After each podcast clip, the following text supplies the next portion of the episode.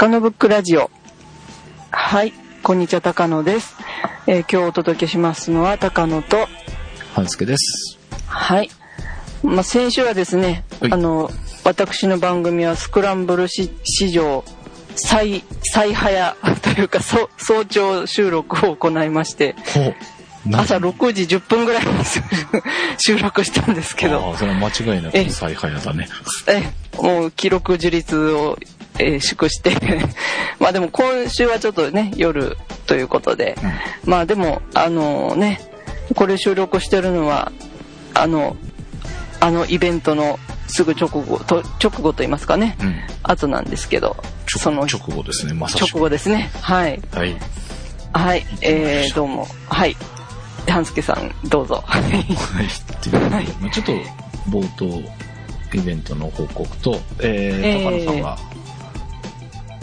OM1 をゲットしたっていうことで、そうなんですよ。えーそこら辺の話と、はい。高野さんの足が大変だっていうことでお話をしていきたいと思います。どうなんでしょう。はい。あ、 stay tune。ステイチューンえもう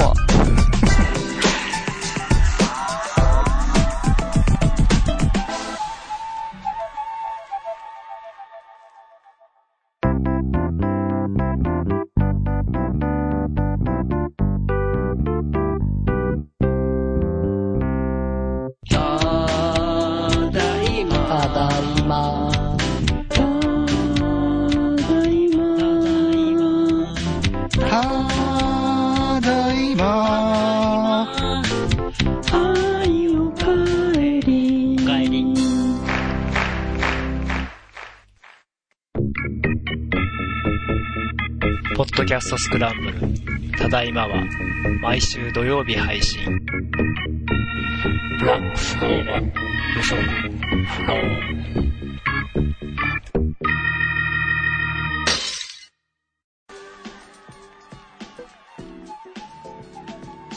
はい、ということで、えーはいステイチュしてもらったでしょうか？っていうことですが、えーステイチュ聞いてくれたらちゃんと加工しといたよ。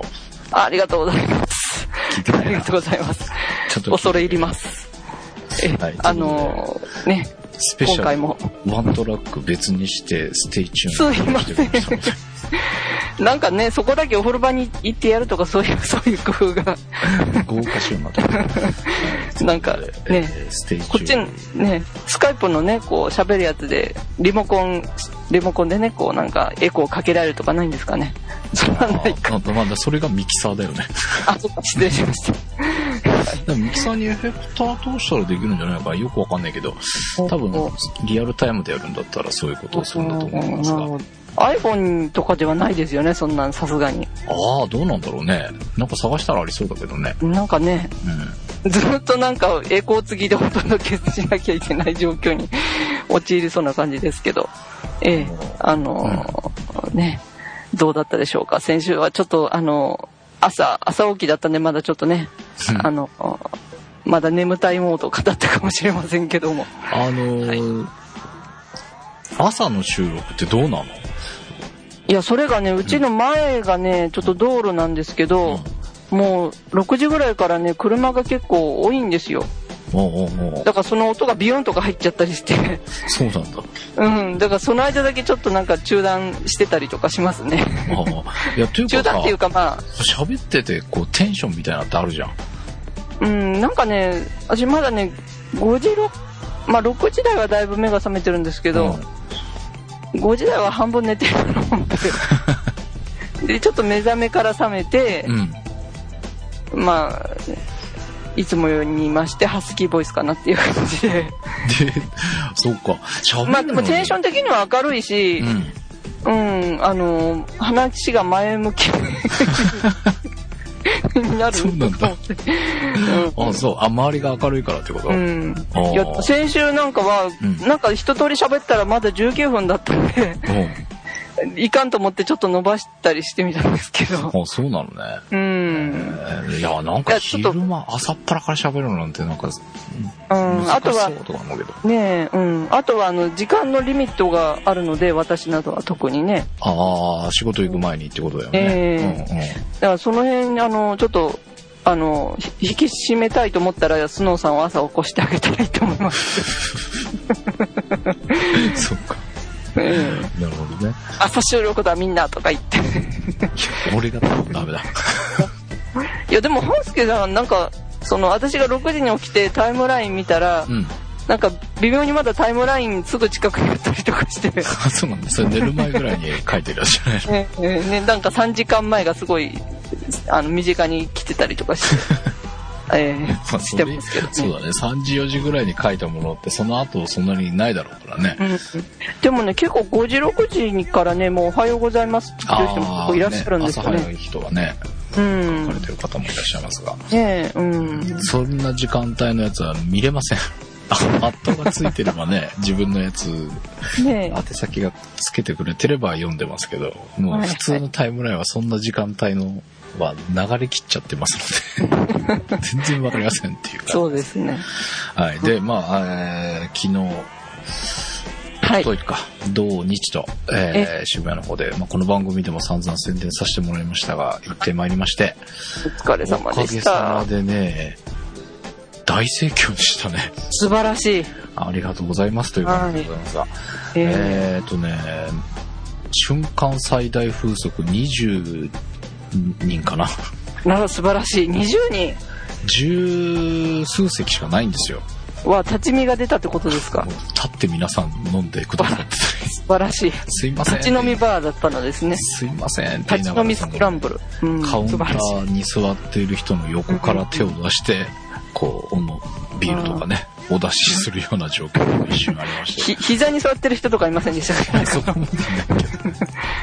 そんな人はいない。まあ、大盛況でしたね。結局、ね土曜日の夕方がね、えー予約で3人、4人、4人か。4人ぐらいしかいなかったんですけど、えまあ、その前の枠から、まあ、引き続き残ってくださった方もいたり、えー当日になってお越しいただいた方がいたりとかで、はいはい結局その枠もそこそこいらっしゃって、もうそれ以降はずっと満席な感じでしたね。えうん素晴らしい、素晴らしい。もう、はた、はちゃめちゃというかね、もう、お客さん使う使う。あ、そうなんですか。いや、私があのタイムラインで見た限りでは、ハンスケさんがもう厨房に入ってる写真しか見れなかったんですけど。っていうか、えっ、と、中国出たには出たけど、あ、でも、えあれか、えっ、と、一応その、時間枠の中で外出たのは一回、ちょっとあんちゃんと外で話をしたぐらいで、あとはずっと中いましたね。外に出る余裕はないという感じで。そうですよね。てかね、狭いのよ。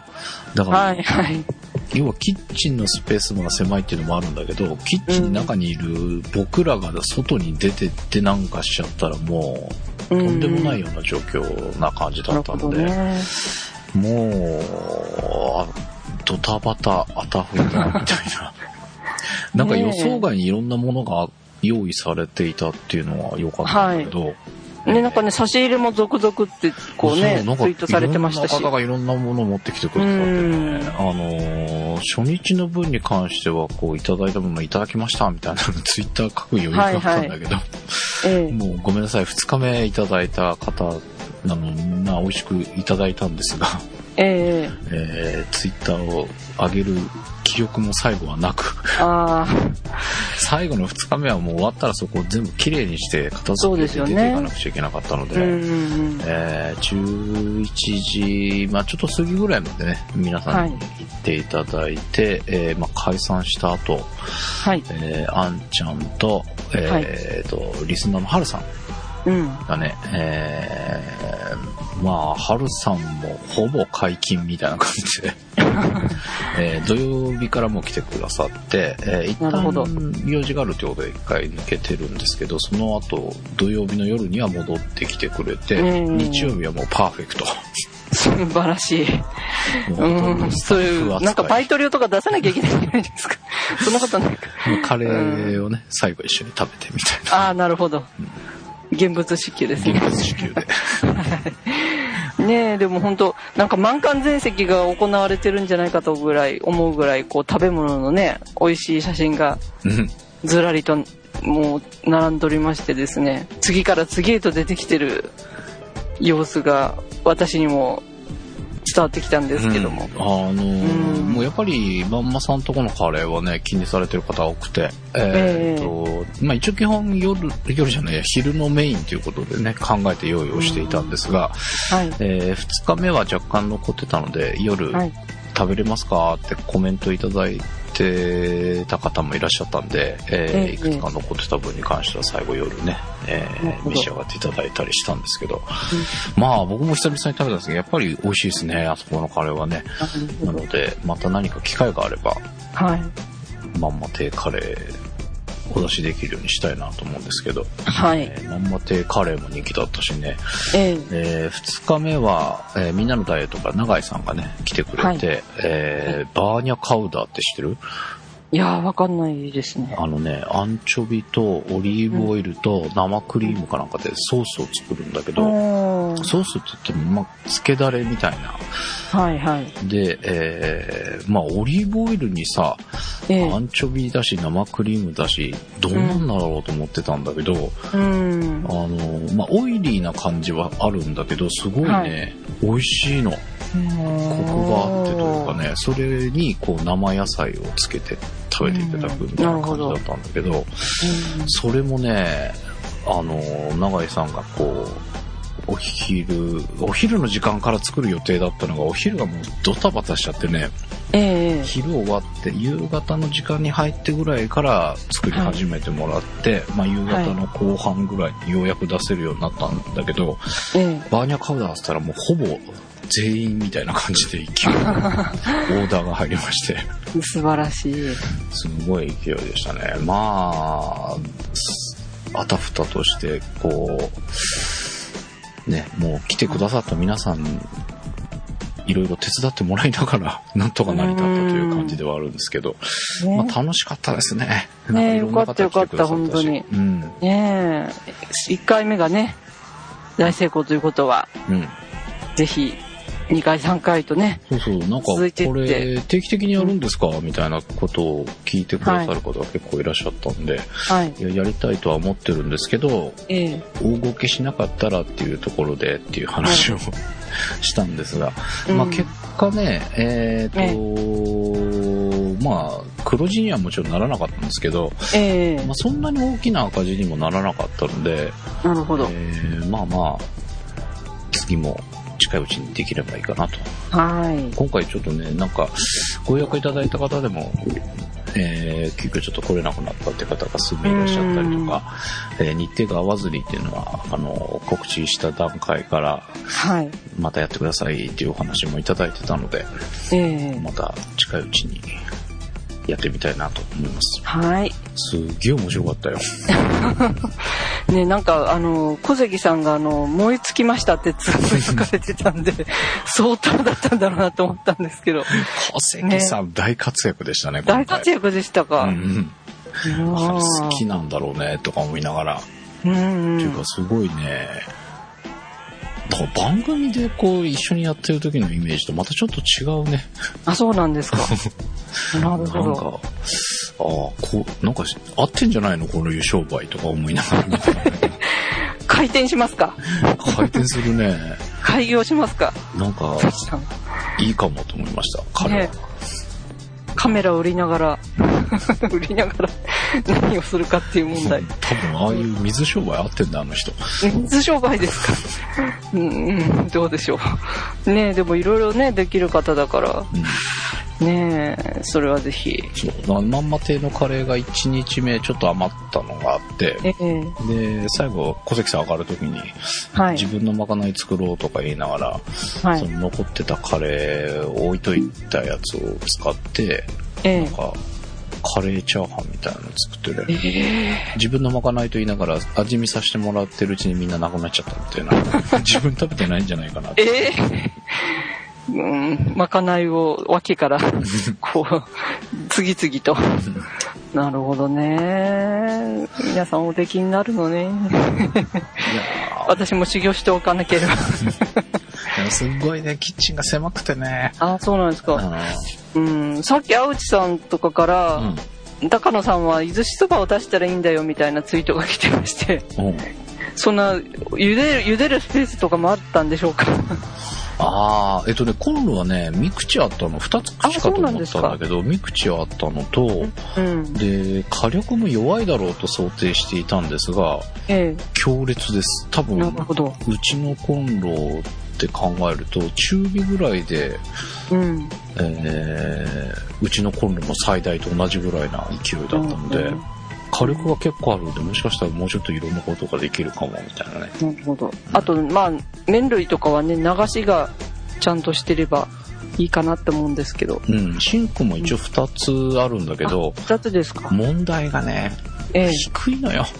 あそうか。小関さんだったら膝、膝とるのかそんなに？あの、ほうとうかがむような感じであれだ。やる感じだったので、うん。まあ、膝はちょっと大げさかもしれないけど、腰より低いんじゃないかな。プそれはプロ仕様だからそうとか言うんじゃないくやて、そんなことないでしょ。そうなんでしょうね。うん。で、冷蔵庫がね、えっと、お酒を入れるのと全部一つなのよね。なるほどね。お酒いっぱい入れ、詰め込んじゃうと食材が入んないとか、うん。下ごしらえしてたものを入れちゃうと、今度お酒の入るスペースがないとなるか、ほどね。あと、ジュース類なんかも用意してたんだけど、ええ。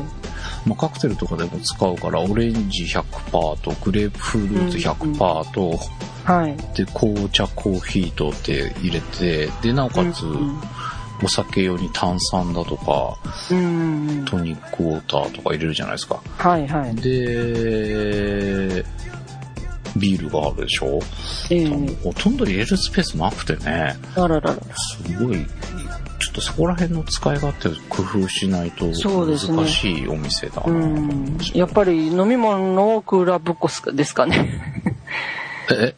飲み物はクーラーボックスですかねああ、なんかね、そういうクーラーボックスみたいなのもあったらよかったのかなーっていう気がしましたけどね。ちょっとなんか考えないといけないかな。そうですね、うん。うんなるほど、まあでもね、こんだけの方に来ていただく。まあ予約の時点でね、人数で言ったら結構な人数ご予約いただいてたんで、はいあまあ、すごいなとは思っていたんですけど、実際こええう皆さんにお会いするとね、う わ、こんだけの人が予約してくれてたんだなっていうのを実感するっていうかね。ねうん。まあ、十数席の店とはいえね、なんかガラガラになるのも想定してたんだけど、そういう時間がなかったからね。えはまあ、おかげさまで、えーはい結構な数がいね集まっていただいて、はい。楽しい時間を過ごさせてもらいました。本当にありがとうございました。ありがとうございました。えーはい。まあいろんな方が来ていただいたんで、なんかい、あ本当ね、番組でい、なんだ、フォトスクランブルでカメラバッグ見せて企画とかさ、ええ。みんなのダイエットではこう、ムーバレックスをやってとか、いろいろやってたんだけど、言ってたうちの半分ぐらいかな。だって俺カメラバッグなんて持ってってたのに、うもうん。山積みの荷物の中に埋もれっぱなしだったしさ。あまあ、小関さんがね、可愛いちっちゃいカメラバッグ持ってきてくれたんで、それを皆さんに見ていただいたりとかっていうのができたんだけど、あはいえーなかなかね、お思ってたようにはね。できなかった。じゃあ毎回小出しに 一人ずつだけとかまあ小出しにするっていう感じ。で第2回ね、できれば、もっとなんか、プラスアルファできれば、なんか改良点はいっぱいあったね。反省点もそうだけど、うん。あ、次はこういう風にしたらとかね、うん。いろんな形が考えられるというかな。はい。まあ、面白かったですよ。はいよかったですねえ羨むね私もいつの日かそうだね。皿洗いとして 参加させていたそだくというかも大変だしね。まあ、えー、その、じゃあ、お伊豆しそばをぜひ。なんか伊豆しそばとお酒を持っていくことになってますね今のところねあ、そうなんだ。うん伊豆しそばって俺食べたことないんじゃないかうな。んまあ最大違うのはやっぱり生卵を入れてうん。だしの中にね食べるっていうことであ、そうなんだ。うんおまあそううんあいやその辺ね私うどんはたくさん湯がいてきたんですけどうん。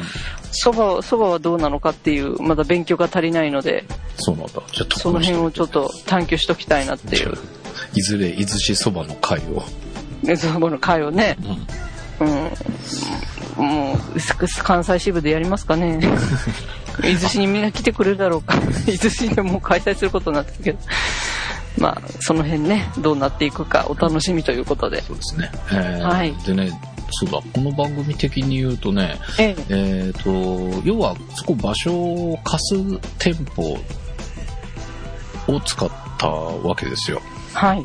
なので、もう毎日こう、いろんな方がお店をするので、お店が毎日変わるわけですよね。はい、え。ー、なので、えっ、ー、と、要は、黒板の看板があって、ね、それでこう、それぞれ自分のお店の看板を作って、うん、えっ、ー、と、お店が2階だったので、1階のところ階段の上り口とお店の前と、えー、チョークで書いて看板を作って出すんですけど、はい。はい、あのね、えっ、ー、と、文福師匠っていう、まあ、リスナーの方がいらっしゃって、その人、その人が前絵本とか作っての絵を描かれてたっていうのを聞いたことがあったんで、あ書いてくださいよっつってお願いしたらすごいかっこいいの作ってくれてね。あらら私もそれね見ましたね。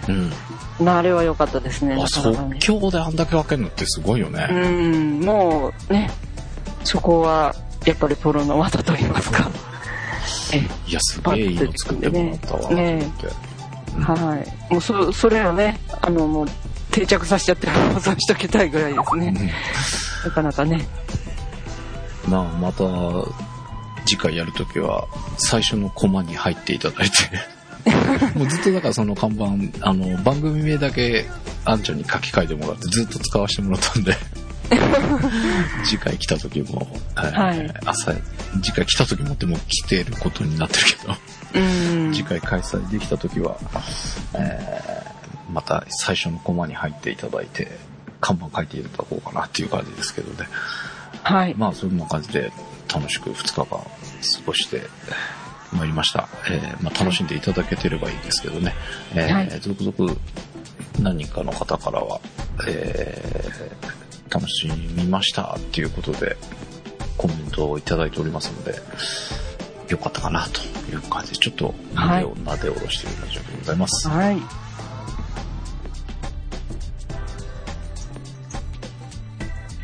はい。で、えー、はい、高野さん、OM1。そうなんですよ。ゲットですか？はい。多分前回で話してると思うんですけども、うん、え、あのー、実はご近所さんからですね、うん。あのー、ある日、あなたはカメラが好きなの？写真が好きなの？っていきなり帰り際に聞かれましてうん、声をかけられまして、で、あのー、どっちも好きですって言っちゃった。なんかね、あの、金のの銀ののどっちがいいのって言われてね、どっちがいいですって話ありましたけど、うん、どっちも選んじゃう私って そんなことなんですけど、まあ、そう言ったらですね、なんと、なんか、お家をね、うん、こう、ちょっと新しくされた時に、うん、あの、お尻から出てきたっぽいカメラをですね、あの、これ差し上げますということでいただきまして。いや、それはすごいいいですね。ねえ、うん、なんか私もびっくりしたんですけど、うん、いきなりね、帰り際に呼び呼び止められたと思ったら、うん、なんとカメラをいただいたという。すごいな。まあそれもあれだよね、こう普段ずっとこうカメラ持ち歩いて、うん、あの子はカメラとか写真が好きなんだっていうのをご近所さんにええー、アピールしてたんが良かったんですかね、アピールになってたんでしょうね。ええー、で、まあ、ね、それで、まあ、まあ、帰ってからしばらくして、うん、その方たちが持ってこられたんですけど、うん、もうあのカメラを見た瞬間にびっくりで、うん、なんとオリンパスなんですね。カバーカバーにオリンパスってこう、うんうん、掘って掘ってあるというか、ちょっとへこんでるような感じでこうありまして、うん、で開けてみたらねなんと OM1 だったんですね。おおすごいじゃん。なんとびっくりですね。うん。いただいていいんですかって言って顔上げた瞬間にもう帰られてたんですけど。いやまあお聞きしたらねあの、家族の写真を撮るのに昔使ってたっていうことで。うん、うん、あの本当いろんなところ撮ったわとかいう話をされて帰られたんですけど。ええ。ー、でまあ覗いてみてもねまあスクリーン確かにちょっとこう変色してるような感じなんですけど、うんそんな見えなくはないしピントもちゃんと合うし、で後で調べたら OM1 ってあの一応電池は露出のために使ってるそうで、うんうん。それはまあい昔は水銀電池だったそうなんですけど、うん。でまあでもそれでもちゃんと動かすのは普通に機械式なので、うん。普通に動くって書いてありまして、うん。うん、でまああともらったのがズームレンズが70の200ええそうで、なんだ。ま、マクロって書いてあるんですよね。へえ。でまあそれをそのままネットに打ち込んでみたら、うん。それねあのなんてなんだったかな。大沢って書いてあったんですよメーカーが。大沢ってなんじゃこれと思ってたんですけどうんあの今でいう大沢商会さんですね。はいはい。そこが昔レンズも手掛けてらっしゃったそうで、まあそれ OEM っていうんですか？今でいう。うんうんうん外部に受託してそこが作ってっていんうのだったらしいんですけど、そこが出してたやつでうん。でマクロって書いてあるのはマクロモードっていうことらしくって、うん。うん、まあ一応でも、あのー結構長いですね。10センチ、もうちょっとあるかな、それぐらいで。うん。で、繰り出しなんかもできて、て、うん。うん、で、あと、まあカメラ本体についてるのは 50mm 普通のね、うん。あの、その標準のレンズがついてて、うん。で、あともう一つがね、テレコンバーター。うん。だったかな。今もあるメーカーなんですけど、うん。うん、それで、あ、ステップアップリング？うん。なんか倍率が高くなるやつですね。うんそれがついてたんですよ。なんでそんなすごい選択をしてたのかよくわかんないんですけど、うん。まあ、みんなでね、遠くから撮るときにね、こう、少しでも撮れるようにみたいな感じでね、うん。大きく撮れるようにってことで選ばれたレンズなんだろうなとは思ったんですけど、うんうん、あの、ほんとね、びっくりしまして、もう、その、もらった瞬間からツイートをしまくりまして、うんで、あの、皆さんからアドバイスいろいろいただきまして。あ、そうなんだ。うんうん、もう最初はこのままもう修理屋さんに送るしかないのかなと思ってたんですけど、うん。スノーさんからは、あの、アルコールで拭きたまえといううん。お告げがありまして、うん。あとは、ね、あの、き、え、青内さんだったかな、うん。キムワイプっていうなんかこう、クロスがあるんですよね。うんうんうん。機械磨く。うん。あれを探してらっしゃいっていうことも教えていただいたりして。うんでも、キムワイプはうちの地元にはなかったんですけど、うんあれ業務用でなんか君うはん、なんかすごい束になってるのはあったんですけど、うんうん。ペーパータオルみたいなのが、あれでいいのかなと思いながらですね。うん、うん。どうなんだろう。キムワイプっていうそのものはなかったんですけどね。うんうん。うん。なんかウエスみたいに、ペーパーウエスとか書いてあるのはあったんで、まあでもこれに頼らなくてもまずなんかね、普通に布、布でっていうかまあ、レンズとかそういうとこは別ですけど、うん。うんボディとかちょっと磨いてみようかなっていうところで、うんでもねそれ以来そのもらった日以来まだ半月ぐらい経つんですけどちょっと手が入れてなくてですね、これからちょっとそう。であとねアルコールも買ってきたりして、うんうん。アルコール綿棒でアルコール蓋開けたらちょっと壁来てるかなって感じだったので、うん蓋開けて綿棒であの拭くといいよってスノーさんが教えてくださったので、うん。綿棒もなぜか2種類買ってきたりとかしてですね。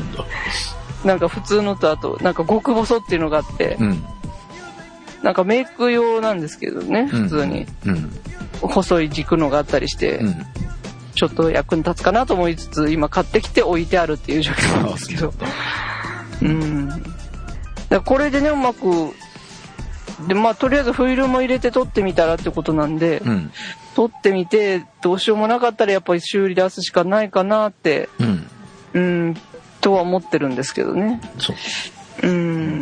なんかハスケさん前に古いのをね買ってこられてた時に、うん。あれもご自分でしたっけ？直されてたの。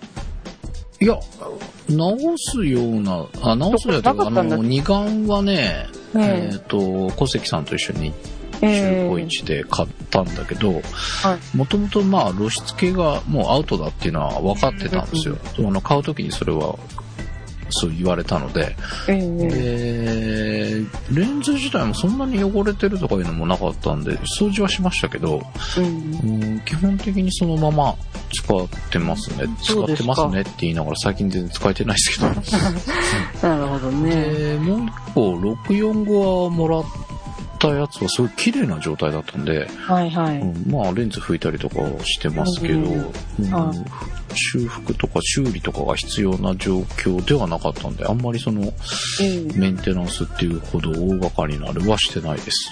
なるほどね。うん。うん。まあでもちょっと私のはね、ちょっと大大変ではないけど、うん。うん、そんなピカピカではないので、うん。時間かかるかなって思いつつ、だから一日、その休みの時間を取ってですね、うん。ちょっと腰つ据え付けてやりたいなって思ってるとこなんですけどね。まあでもそれも楽しいんじゃないの？そうなんです。よだからそれを時間をね、なるべく早く作りたいってことでう、ん。バタバタ、そうバタバタしてたんですよね。その、そのもらった次の日だったんですけどね、うん。また次の話題に入っちゃうんですけど、うん。あの、そう、だからカメラ屋さんに直すの何万ぐらいかかるかなとかいろいろこう計算してたらですね、うん。してたんですけど、うんあの、その頃ですね、私ちょっと1ヶ月前ぐらいからだったんですけど、うん。足がちょっと左足のかかとが痛み出しまして、ほで、最初はね、よくあの足の裏の皮がね、分厚くなっちゃって、こう、硬くなっちゃったりとかするじゃないですう。か。うんうんうん。あれのちょっと延長線上で硬くなっちゃってんのかなとか思ってたんですよ。うんうんでもそんな硬くないし、うん。痛みは続くし、うん。どうしたもんかなってずっと痛い痛い言ってたらですね、うん。まあ、家族がそれは病院に行きなさいということで、で、整形外科にですね、整形外科なんじゃないのとか言われて、うん。その通り整形外科は隣町なんですけど、うん。行ってきましたらですね、なんと測定腱膜炎というのになってたんですね、これが。何それ？あ足、足の底の腱は、あの、アキレス腱とかの腱で、はいはいは膜は、あのー膜でね、炎なんですけど、い。あの、かかとの、あの、骨の、うん。まあちょっと内側というか先っぽに、うん。なんか爪を、小爪を、なんか鳥の爪みたいなのを、なんかこう反対にしたようなのがぴょこっとできてまして、へえ。うん。それが、その足の裏をこう伸ばす筋肉っていうか、うん。それ、測定腱膜っていうんですか、うんいわゆる。うん。それにひちょっと当たっちゃってて、うん。炎症を起こしてるんだっていうことだったんですよ。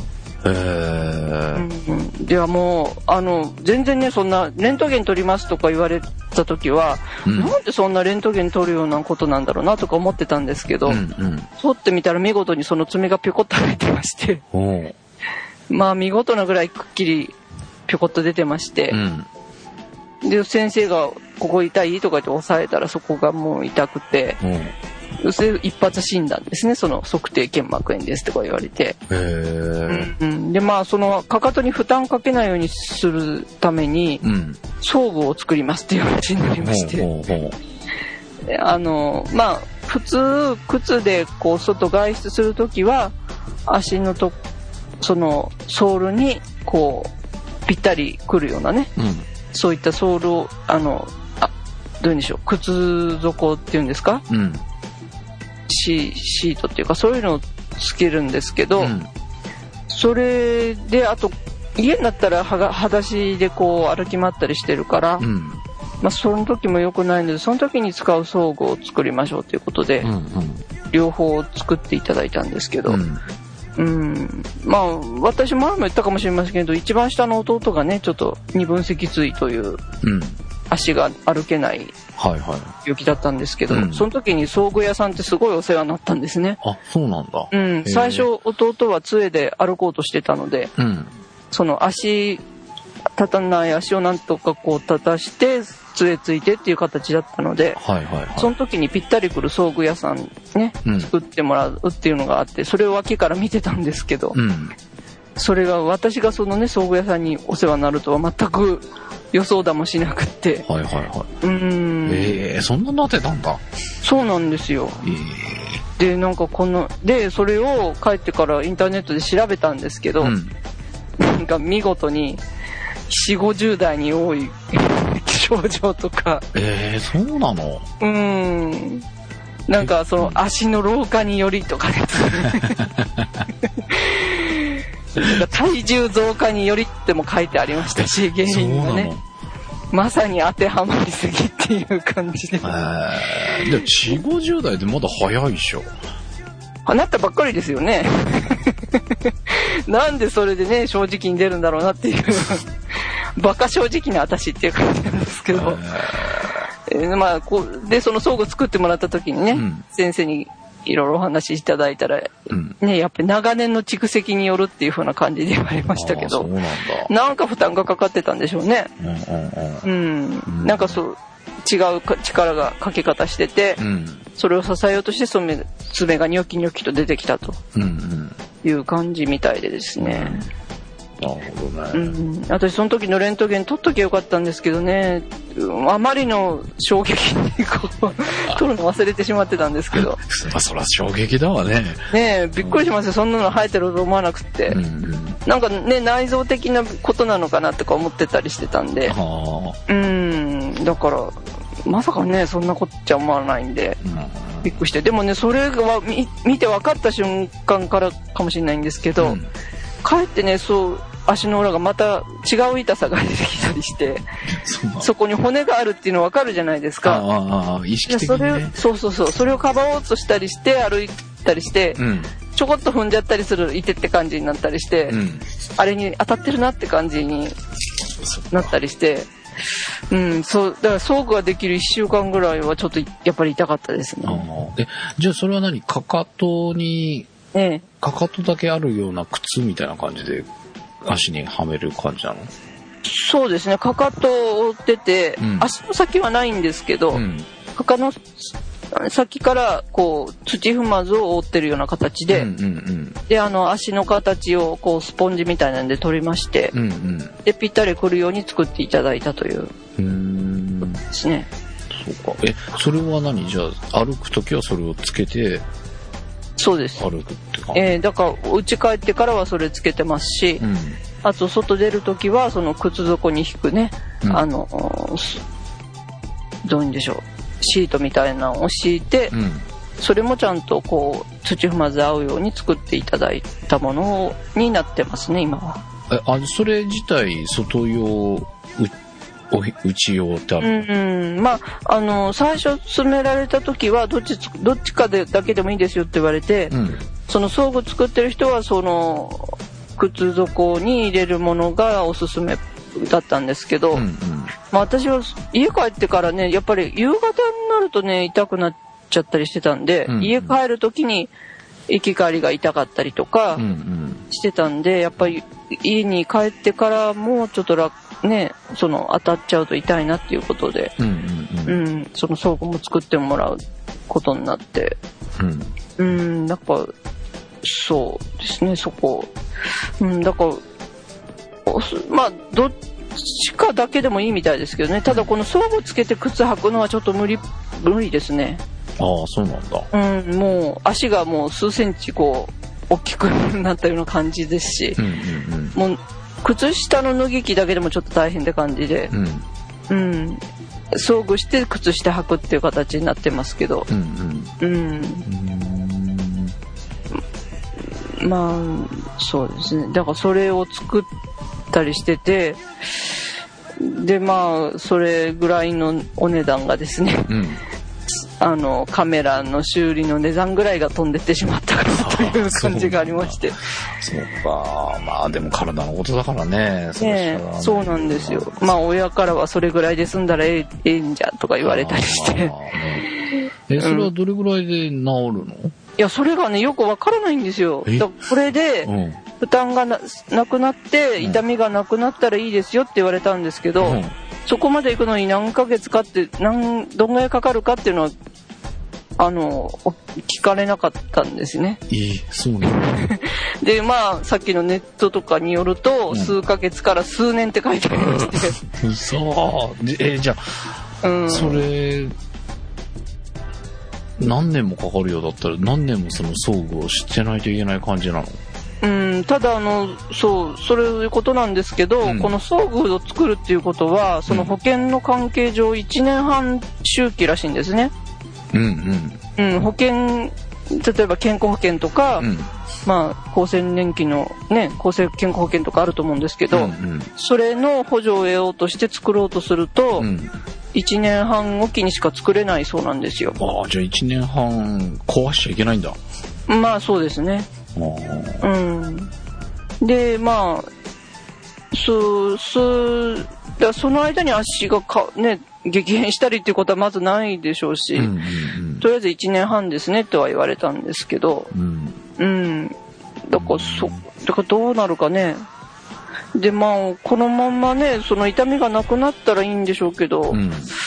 まだまだ痛い無用だったら、なんかね、別のことになるのかなって思ったりしてるんですけど、うん母なんかもね、え、それで治ったらいいのとか言ってて、うんその爪覗かないとダメなんじゃねとか 言われてんですけど、うんうん。まあね、どうなるかわかんないんでね、うん。うん、なんか、不思議な感じでこれだけで治るのかしらってまあ特に薬とかもなく、うん。装具をつけるっていうことに今落ち着いてますけどね。うん。うん。そうか心配だねそう、だからそれで先生になんかリハビリとかは特にしなくていいんですかって聞いたんですけど、うんそれも特にいらないよっては言われたんですけど、うんあの、しばらく長く歩く旅行とか山登りはやめてくださいっていう感じで言われました。ああそうなんだうん。なんかちょっとしばらくはね、あんまり歩きながら写真撮るとか、うんちょっともう自転車にダラダラ乗りながらって感じになるかなと思うんですけど。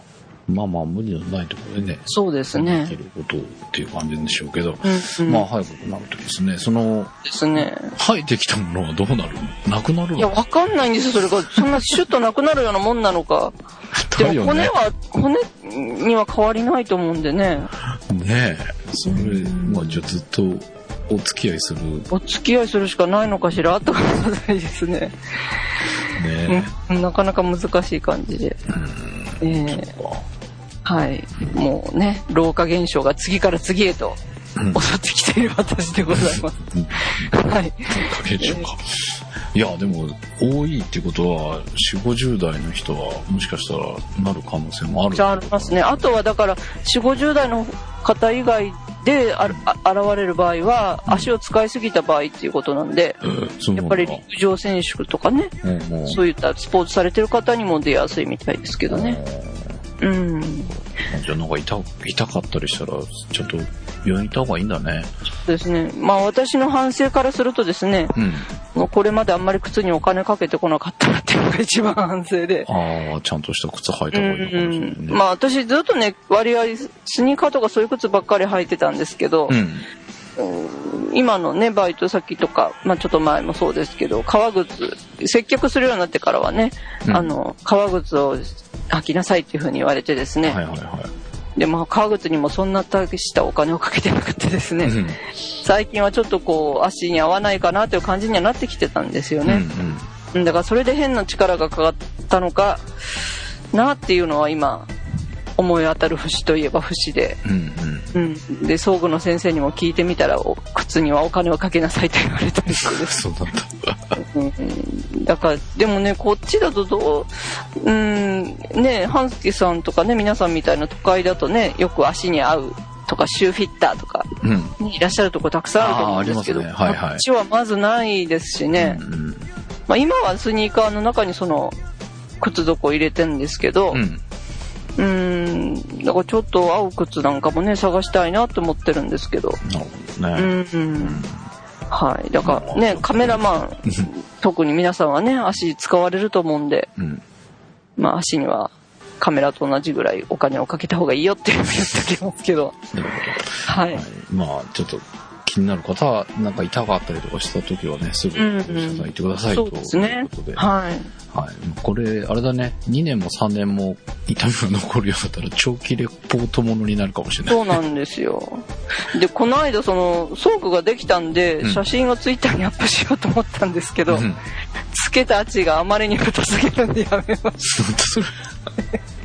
いや、でもその大根足をさらしてま、さらして、しようかな なんかね、足のマネキンを買ってこようかしらなんて思ってる今日この頃なんですけど。ね。まあでも装具ってもう簡単なんですけどね。マジックテープで留めて、うん。上から靴下履くだけなんで、そんな暑くて蒸れちゃったとかそういうことはないんで、うん。あれなんですけど。でもこれ履いててやっぱ楽なんですよねう。ん。うん。そうかそうか。まあ、じゃあそこら辺も、はい。長皆さんお気をつけてレポートしてもらいましょう。はい。はい。ということで、まあ、最後ね。大変はない状況の高野さんのお話になりましたが、はい。えー、まあ、早く治るといいですねっていう感じですね。よろしくお願いします。はい。で、あの、次回、まあ、次回というのもあれだけど、いずれみんなでね、えー今回開いたようなイベントみたいなのができるといいかなと思ってますんで、ええぜひね。遭遇ありなのかなしなのかわかりませんが りなのかなしなのかはい。また、わかりませんが。いずれか、まあ、機会で、えーはいそこら辺をはっきりさせてもらおうかなと思います。はい。お届けしましたのは、はずけと。はい。あの、靴を作ってくれるいい人がいたらいいなと思いました。高野です。はい。高野でした。はい。はい。また来週。